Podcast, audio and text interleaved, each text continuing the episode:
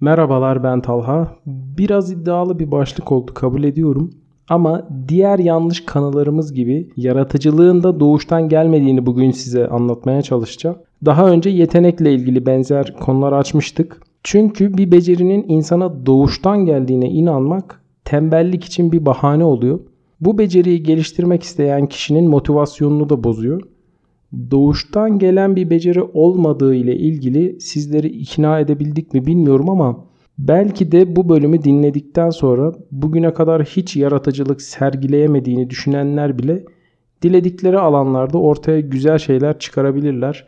Yaratıcılığa bakış açınız değişebilir diye düşünüyorum. Aslında yaratıcılık pratik bir olgu. Bu ifadeyi açmak gerekirse öyle çok uzaklara gitmeden, çok zorlamadan hemen bulunduğunuz an içerisinde işlenebilecek materyalleri kullanmanız gerekiyor.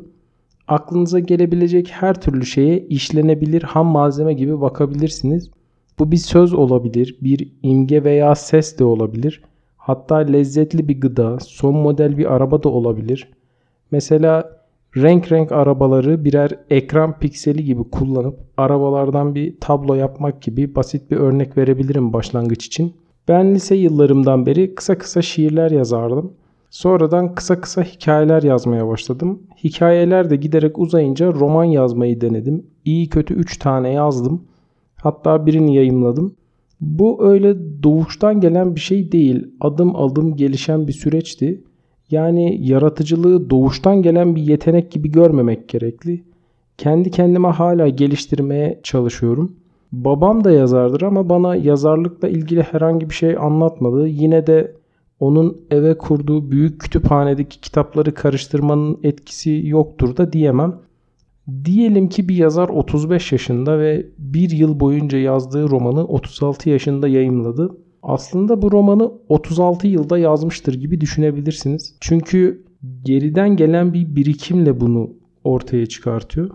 Bu noktada öğrenme süreçlerini tarifleyen Bloom taksonomisindeki aşamaları tekrar bir hatırlatmak isterim. En üstte sentez yani yaratma aşaması vardı. Özellikle doğa bilimlerinde tüm aşamaları geçip yaratıcılık sergilemek için ciddi bir bilgi birikimi gerekiyor.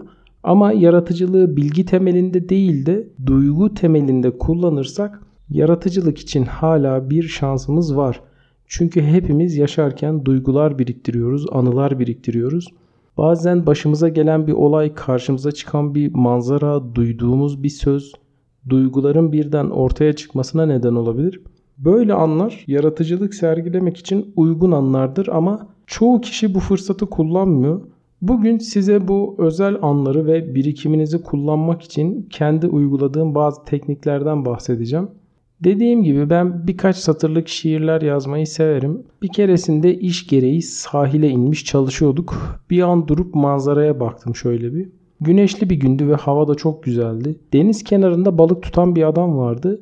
Biz çalışırken o manzaranın tadını çıkarıyordu. Sanki biz bir tabloya dışarıdan bakıyorduk ama o tablonun içindeydi. Aramızdaki farkı fark ettim ve bunu ifade etmeye çalışan şöyle kısa bir şiir yazmak istedim. Balık tutarken bir deniz kenarında manzaraya dahil oluyorsun. Bir çerçeve beliriyor çevrende, sen de içinde kalıyorsun. Buradaki ifadeleri ortaya çıkaran bir gözlem ve üzerine yapılmış bir analiz var.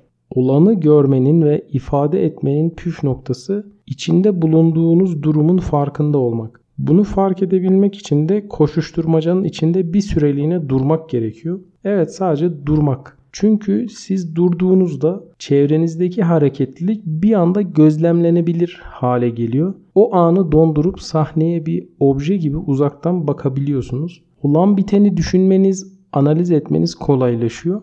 Dolayısıyla ilk tavsiyem koşuşturmacanın ortasında durmak, gözlem ve analiz yapmak, tespitlerinizi ifade etmek. Fotoğraf çekmeyi hepimiz seviyoruz. Bunu da içinde bulunduğumuz anın zihnimizde bir fotoğrafını çekip onun üzerine yorum yapmak gibi kabul edebilirsiniz. Bir diğer kullandığım teknik tersten düşünmek, bakış açısını değiştirmek ve empati. Bunun için geçenlerde dikkatimi çeken bir haber uygun olacak. Haber şu şekildeydi. Bir eyalette çıkan kasırga şehri yerle bir etti. Aslında sık sık karşılaştığımız sıradan bir haber bu ama bir anlığına insan bakış açısından çıkıp da doğa ile empati yaparsak, kendimizi doğanın yerine koyarsak şunu hemen fark ediyoruz. İnsanların kurduğu her şehirde bulunduğu bölgede doğayı yok eden birer kasırga gibi değil mi?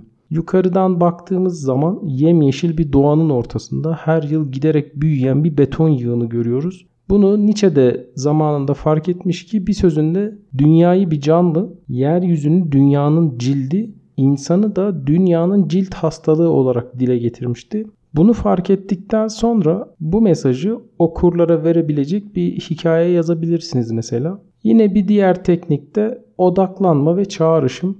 Bunun en kolay yolu ise objelere ve sözlere odaklanmak. Diyelim ki bir elma gördük. Elma ne çağrıştırabilir ki diye düşünmeyin. Mesela Adem'le Havva'nın yasak elması var. Ee, Newton'un kafasına düşen yer çekiminin elması var. Veya dünyanın en büyük şirketi olan Apple'ın elması var vesaire. Bu ve bunun gibi birçok şeyi çağrıştırabilir. Sonuçta karşılaştığımız her objenin insanlık tarihinde bir etkisi var. Bu yüzden objelere odaklanmak ve objelerle çağrıştırdıkları arasında birer ilişki kurmak bize yaratıcılık kazandırabilir. Mesela geçen gün salata doğrarken elimdeki bıçağa odaklanmıştım ve şöyle bir kısa şiir geldi aklıma. Bilmiyorsun sözlerin nasıl da bıçak gibi keskin ama bıçakla şaka olmaz biliyorsun. Yine burada da çağrışımın püf noktası da kendinizi bir sözlük gibi düşünmek, zihninizde odaklandığınız kelimenin etrafında dolaşmak, atasözleri, deyimler, objeler, duygular, ansiklopedik ne varsa, tarihte bu obje nasıl kullanılmış, neyi temsil etmiş, nelerle birlikte kullanılmış, o kelimenin veya objenin zihninizde nelerle bağlı olduğunu hatırlamaya çalışın.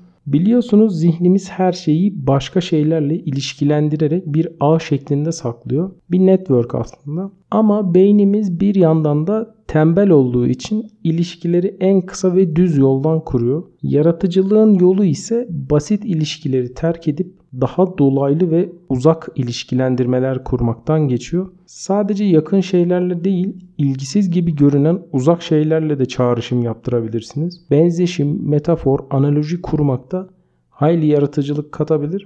Diyelim ki bir resim yapmak istediniz ve bir objeye odaklandınız. Birlikte hayal edelim. Bu bir sandalye olabilir mesela. Hemen sağımda bir sandalye var. Oradan yola çıkayım. Sandalyeye kimler oturur? Sandalyeye yorgun bir insan oturabilir çalışan bir insan veya dertli bir insan da oturabilir.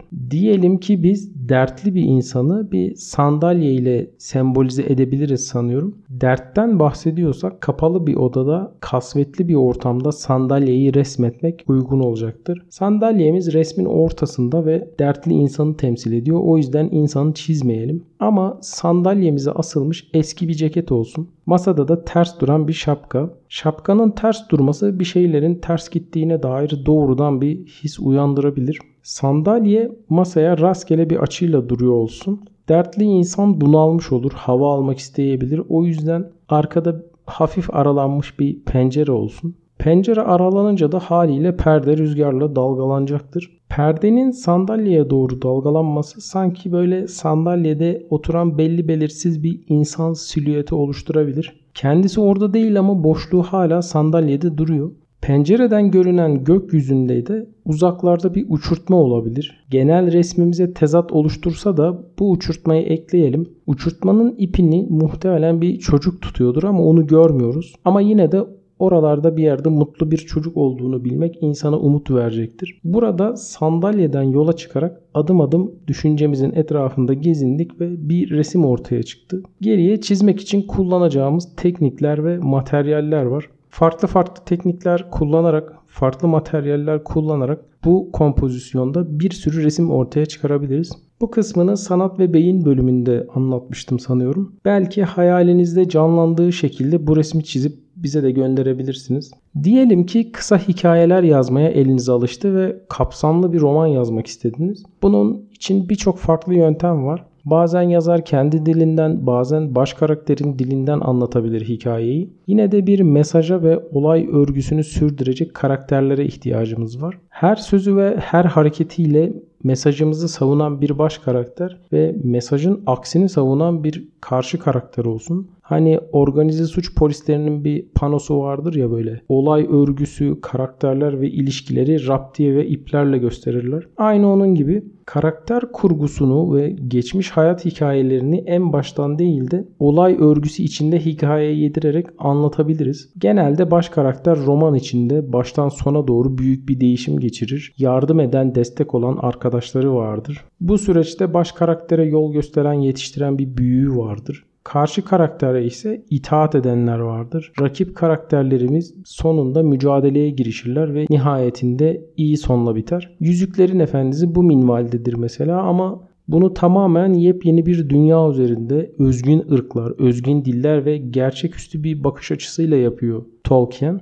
Diyelim ki siz günümüzde geçen bir roman yazacaksınız. Mesajınız veya karakter yaratma durumunuz da yok. Temsili karakterler seçebilirsiniz hayattan. Yani gerçekten yaşamış kişileri uyarlayarak senaryoya dahil edebilirsiniz. Diyelim ki romanımız bir baba ve oğulları arasında geçsin. Karakterleri de Osmanlı padişahlarından seçelim. Baba Osman diye bir karakter olsun. Büyük abi Fatih aklı başında böyle temkinli ve kültürlü biri olsun. Onun kardeşi Yavuz, gözü pek girişimci bir adam. Bir diğer kardeş Süleyman, süslü, gösterişli, yakışıklı filan. En küçük de Hamit odasından çıkmayan, abileri kadar sağlıklı değil, hasta ve güçsüz ama akıllı bir çocuk. Hepsi yaşadıkları dönemin özelliklerini taşımış olur böylece.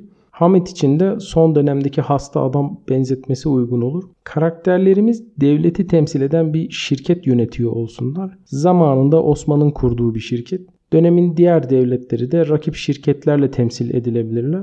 Romanda geçecek olayları da tarihi olaylardan yola çıkarak uyarlayıp işleyebilirsiniz. Ortaya güzel bir roman çıkabilir mesela. 1988 yılında Nobel Edebiyat Ödülünü alan Cebelavi Sokağı'nın Çocukları romanı bu şekilde temsili karakterlerden ve olaylardan yola çıkılarak yazılmış bir eser. Neyi temsil ettiğini söylemeyeyim belki okumak istersiniz. Ben henüz bitiremedim ama Yine dediğim gibi eğer güçlü bir mesajınız varsa okuya verebilecek Halil Cibran gibi kısa kısa hikayelerle de verebilirsiniz gerçekten çok etkileyici olabiliyor. Özellikle Gezgin kitabındaki bazı hikayeler hala ara ara aklıma geliyor ve düşüncelerimi değiştirebiliyor. Romanlarda bütünlüğü sağlayan en önemli ve ilgi çekici tekniklerden biri de ütopya ve distopya yaratmaktır. Sınırları belli ve çevre ile etkileşime kapalı bir alanda bir topluluğu konu alırsınız. Yapmanız gereken şey toplumdaki bir olguyu abartmak. Mesela toplumda herkes görme engelli olabilir. Sadece baş karakter görebiliyor dünyayı ve dünyayı diğerlerine anlatmaya çalışıyor.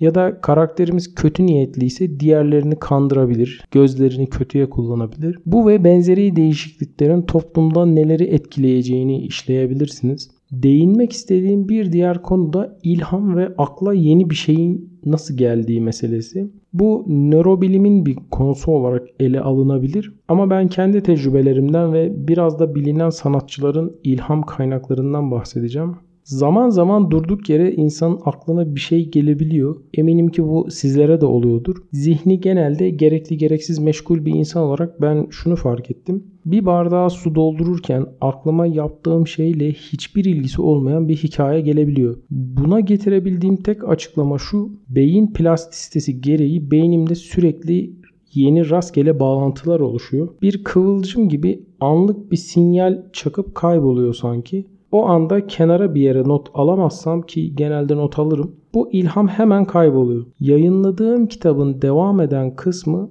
Ankara'dan İzmir'e giden bir uçakta bulutların üstünde aklıma gelmişti. Gelmişti diyorum çünkü bu insanın elinde olan bir şey değil.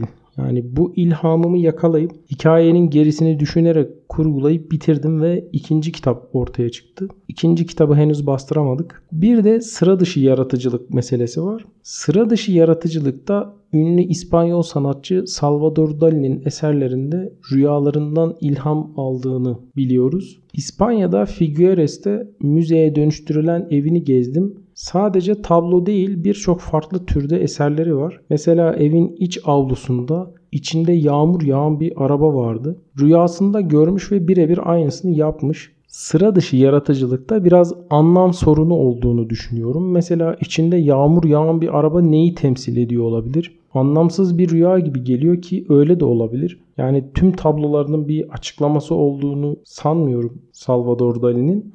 Tablolarının da bir kısmı rüyalarındaki imajlardan yola çıkılarak yapılmış. Mesela meşhur tablosu Belleğin Azmi de bunun bir örneği. Yani her sanatçı kendine özgü yöntemlere sahiptir diyebiliriz. Konuyla ilgili Yaratıcı Beyin kitabında sanatçılar için hiçbir konuda siyah ve beyaz gibi kesin yargılara sahip olmamalarının, gri tonları arasında gezinecek şekilde bir algıya sahip olmalarının yaratıcılıklarını çok daha fazla arttıracağı belirtilmiş. Sizlere de bu kitabı okumanızı tavsiye ediyorum. Zaten yaratıcılıkla ilgili bilimsel çalışmalara da sanatçıların deneyimlerine de yer veren çok önemli bir çalışma. O yüzden sizlere de bu kitabı okumanızı tavsiye ediyorum. Bu bölümde değindiğim yaratıcılık seviyesi her bakımdan sıradan bir yaratıcılık oluyor. Sıra dışı yaratıcılık ise çoğunlukla zihinsel bir hastalıkla beraber görüldüğü için öğrenilebilir olduğunu düşünmüyorum. Sağlıklı bir insanın o seviyeye ulaşması hayli zor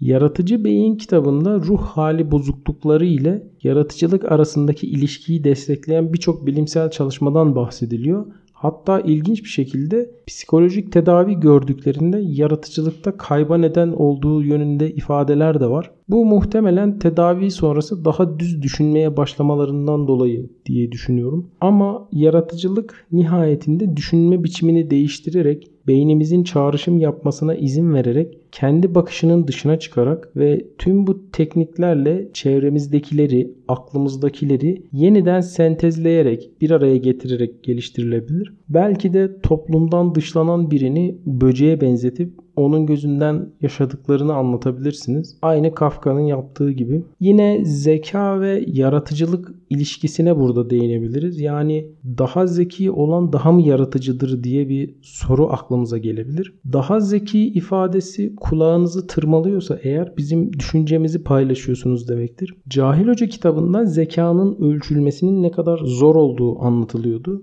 Bizim genel görüşümüz toplumdaki zeka eşitsizliği kanısının doğru olmadığı yönünde Yaratıcı Beyin kitabında anlatılan bir bilimsel çalışma var. 1910 yılında doğan yapılan zeka ölçüm testlerinde IQ'ları 135 ile 200 arasında ölçülen 757 çocuk 70 yıl boyunca takip edilmiş. O dönemlerde yüksek zekalı çocuklar için söylenen erken olgunlaşan, erken çürür şeklinde yaygın bir kanı varmış. Çalışma da bunun aksini kanıtlıyor. Bu grubun içinden çıkan başarılı yazar, müzisyen, ressam, yenilikçi bilim adamı ve yaratıcı matematikçi sayısı oldukça azmış ama yine de deneklerin çoğu mesleki ve maddi açıdan başarılı olmuşlar hayatlarının ilerleyen dönemlerinde gruptan sadece iki başarılı yazar ve akademi ödülü alan bir yönetmen çıkmış. Gruptan iki başarılı yazar ve akademi ödülü alan bir yönetmen çıkmış sadece. Zeka testlerine girmiş fakat gruba seçilmemiş iki kişi fizik dalında Nobel ödülü almışlar.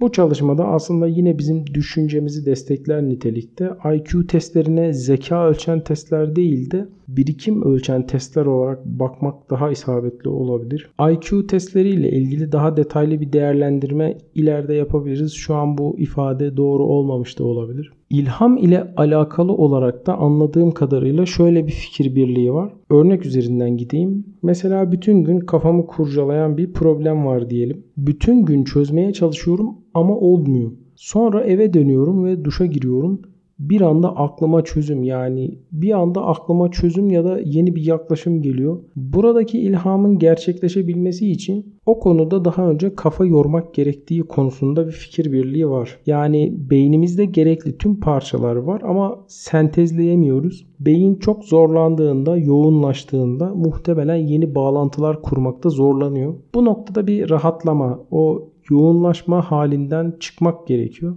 Çözüm için mekanizma basit. Çok çalışma, kafa yormayla birlikte rahatlama sağlandığında ilham ortaya çıkıyor. Benzer bir durum Her Şeyin Teorisi filminde de geçiyordu. Bir akademisyenin duş alırken kara deliklerle ilgili bir teori aklına geliyordu. Burada sanırım yine Cahil Hoca kitabında geçen her şey her şeydedir durumu yaşıyor beyin ve biz fark etmeden gerekli nöral bağlantıları kurmaya başlıyor. Ali de bu durumu üniversitedeki hocaları üzerinde gözlemlemiş. Mesela okuldaki bir hoca bir makalesi hakkında karşılaştığı sorunları anlatıyor. Uzun süre uğraşıyor. Ali ile de sık sık konuşuyor. Bir hafta sonra sorununu çözdüğünde bu fikir aklına nasıl geldi diye Ali hocasına sorduğunda o da okuldan eve giderken aklıma geldi demiş mesela. Tam da bekleyeceğimiz gibi bir cevap. Başka bir hocanın da benzer bir şekilde bir teoremin ispatını nasıl yapması gerektiği araba sürerken aklına gelmiş. Literatürde de bu durumu teyit eden çalışmalar var. Neden iyi fikirlerin banyoda akla geldiği ile ilgili. Sitemizde bu konuyla ilgili bir link paylaşacağım. Mutlaka ona da bir göz atın. Yaratıcılıkla ilgili genel olarak değinmek istediğim konular bu şekilde. Umarım sizler için de ilham verici olmuştur hep aklınıza gelen ama hep ertelediğiniz, belki de gün içinde karşılaştığınız birçok şey veya hissettiğiniz birçok duyguyu artık kaleme almayı deneyebilirsiniz veya resmetmeyi deneyebilirsiniz. Dediğim gibi önce ufak ufak başlayıp sonra üstüne koya koya ilerlemek en iyisi. Bende doğuştan gelen herhangi bir özellik yok, yetenek yok diye düşünmeyin lütfen. Son olarak Barcelona ile ilgili bir detay geldi aklıma. Biliyorsunuz Barcelona'nın inşasında çok fazla emek vermiş olan bir mimar var. Anton Gaudi. Kendisi Barcelona'ya bir park yapmak istiyor ve bu parkta fayansları kullanmak istiyor. Renk renk fayanslar sipariş ediyorlar fakat nakliye sırasında bu parkta kullanılacak olan fayanslar kırılıyor. Yani yaratıcılık sergilemek için kullanılacak materyaller kırılmış vaziyette geliyor. Anton Gaudi şöyle bir şey yapıyor. Bu kırılmış fayans parçalarını karışık olarak yerleştiriyor ve parkta çok hoş bir görünüm elde ediyor ki günümüzde Barcelona'nın simgesi kırılmış fayanslarla yapılmış rengarenk desenler. Bir sonraki bölümde görüşmek üzere. Hoşçakalın.